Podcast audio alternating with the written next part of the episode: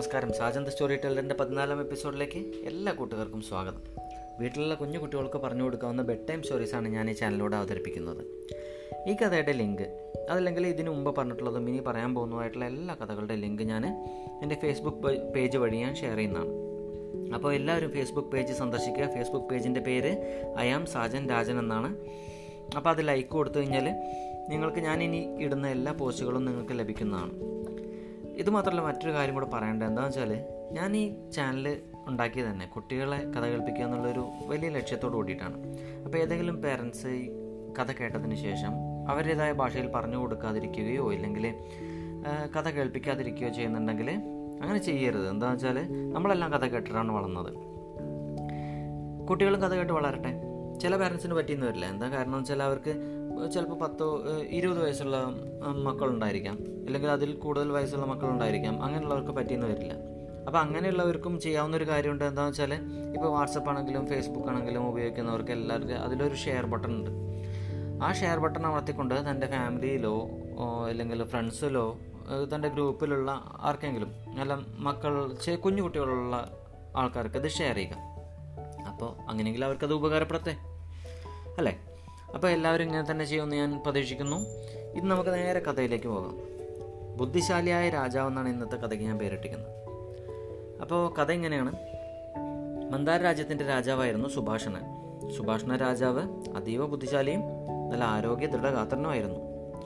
ചുറ്റും മലകളാൽ ചുറ്റപ്പെട്ടതും നല്ല ഭംഗിയുള്ള പുഴയും വനവും ഗാർഡനും ഒക്കെയുള്ള നല്ല ഭംഗിയുള്ള രാജ്യമായിരുന്നു മന്ദാരം. മന്ദാര രാജ്യത്തിന്റെ തൊട്ടടുത്ത് കിടക്കുന്ന രാജ്യമാണ് സുധീന്ദ്രം സുധീന്ദ്ര രാജ്യത്തെ രാജാവായിരുന്നു ശാതകൻ. അടുത്തുള്ള രാജ്യങ്ങളെല്ലാം പിടിച്ചടക്കി തന്റെ സാമ്രാജ്യം വികസിപ്പിക്കുക എന്നതായിരുന്നു ശാതകന്റെ ഒരേ ഒരു ലക്ഷ്യം.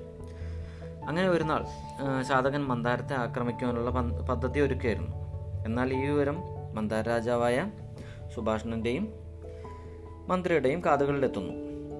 ഇക്കാര്യം കേട്ടതും മന്ത്രി ആകെ പരിഭ്രാന്തനായി. മന്ത്രിയെ തെക്കുമുഴക്കും നടക്കാൻ തുടങ്ങി. എന്നാൽ സുഭാഷണ രാജാവോ കുലുങ്ങിയില്ല. മന്ത്രി ചോദിച്ചു മഹാരാജാവേ എന്ത് ചെയ്യും? എന്ന് ചോദിച്ചു. സുഭാഷണം പുഞ്ചിരിച്ചു. മന്ത്രി വീണ്ടും പറഞ്ഞു സാധകന് പതിനായിരം ഭടന്മാരും ആയുധബലവുമുണ്ട്. എന്നാൽ നമ്മുടെ പക്കൽ വളരെ കുറച്ച് ഭടന്മാരേ ഉള്ളൂ. വളരെ കുറച്ച് ആയുധബലമേ നമുക്കുള്ളൂ. എങ്ങനെയാണ് അവരെ നേരിടുക? എന്ന് ചോദിച്ചു. ഇത് കേട്ടപ്പോൾ മഹാരാജാവ് എഴുന്നേറ്റ് നിന്നു.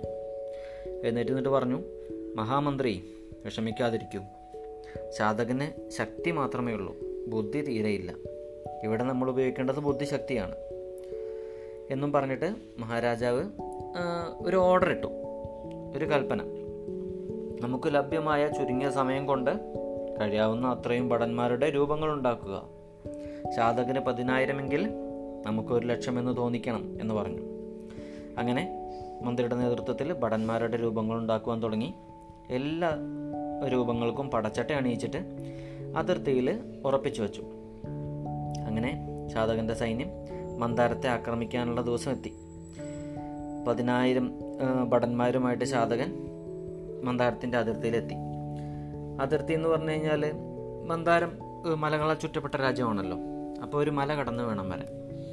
ചാതകനും സൈന്യവും കൂടിയിട്ട് മലയുടെ മുകളിൽ കയറി നിന്നിട്ട് താഴത്തേക്ക് മന്ദാര രാജ്യത്തേക്ക് നോക്കുമ്പോഴതാ ലക്ഷക്കണക്കിന് ഭടന്മാർ ഇവരെ എതിര് എതിര് എന്താ ഇവരെ ഇവരോട് പട പടയിടാൻ വേണ്ടിയിട്ട് യുദ്ധം ചെയ്യാൻ വേണ്ടിയിട്ട് തയ്യാറായിട്ട് നിൽക്കുകയാണ്. അതാണ് ശാതകൻ കാണുന്നത്. അപ്പോൾ ശാതകൻ തന്റെ സൈന്യത്തെ നോക്കിയപ്പോൾ പതിനായിരം പതിനായിരം ഭടന്മാരേ ഉള്ളൂ. അവരാണെങ്കിൽ ഒരു ലക്ഷത്തിൽ പല ആൾക്കാരുണ്ട്. അപ്പോൾ എന്ത് ചെയ്യും എന്നാലോചിച്ചു പതിനായിരം ഒരു ലക്ഷത്തിനോട് ഏറ്റുമുട്ടി കഴിഞ്ഞാൽ എന്തായാലും തനിക്ക് തന്നെ ആയിരിക്കും തോൽവി എന്ന് ശാതകന് മനസ്സിലായിട്ട് ശാതകൻ സേനയുമായിട്ട് തിരിച്ചുപോയി. അങ്ങനെ രാജ്യത്തുള്ളവരെല്ലാം രാജാവിന്റെ ബുദ്ധിയെ പ്രശംസിച്ചു. ഇതാണ് ഇന്നത്തെ കഥ. ഈ കഥയിൽ ഈ കഥയിൽ നിന്ന് നിങ്ങൾക്ക് എന്താണ് മനസ്സിലാക്കുക? ശത്രുവിന്റെ കഴിവുകൾ മാത്രമല്ല ശത്രുവിന്റെ പോരായ്മയും ഒരാൾ മനസ്സിലാക്കിയിരിക്കണമെന്നാണ് ഇതിൽ നിന്ന് മനസ്സിലാകുന്നത്. അതുമാത്രമല്ല ബുദ്ധി യഥാസമയത്ത് പ്രയോഗിക്കുകയും വേണം. ഇങ്ങനെയുള്ള രണ്ട് സന്ദേശങ്ങളാണ് ഈ കഥയിലൂടെ നമുക്ക് ലഭിക്കുന്നത്. കഥ ഇഷ്ടമായെങ്കിൽ കൂട്ടുകാരുമായിട്ട് പങ്കുവയ്ക്കുക. ഫേവറേറ്റ് കൊടുക്കുക. അഭിപ്രായങ്ങളും നിർദ്ദേശങ്ങളും എന്നെ അറിയിക്കുക. നാളെ മറ്റൊരു കഥയുമായിട്ട് വീണ്ടും എത്താം. Thanks for listening me this is Sajan the story teller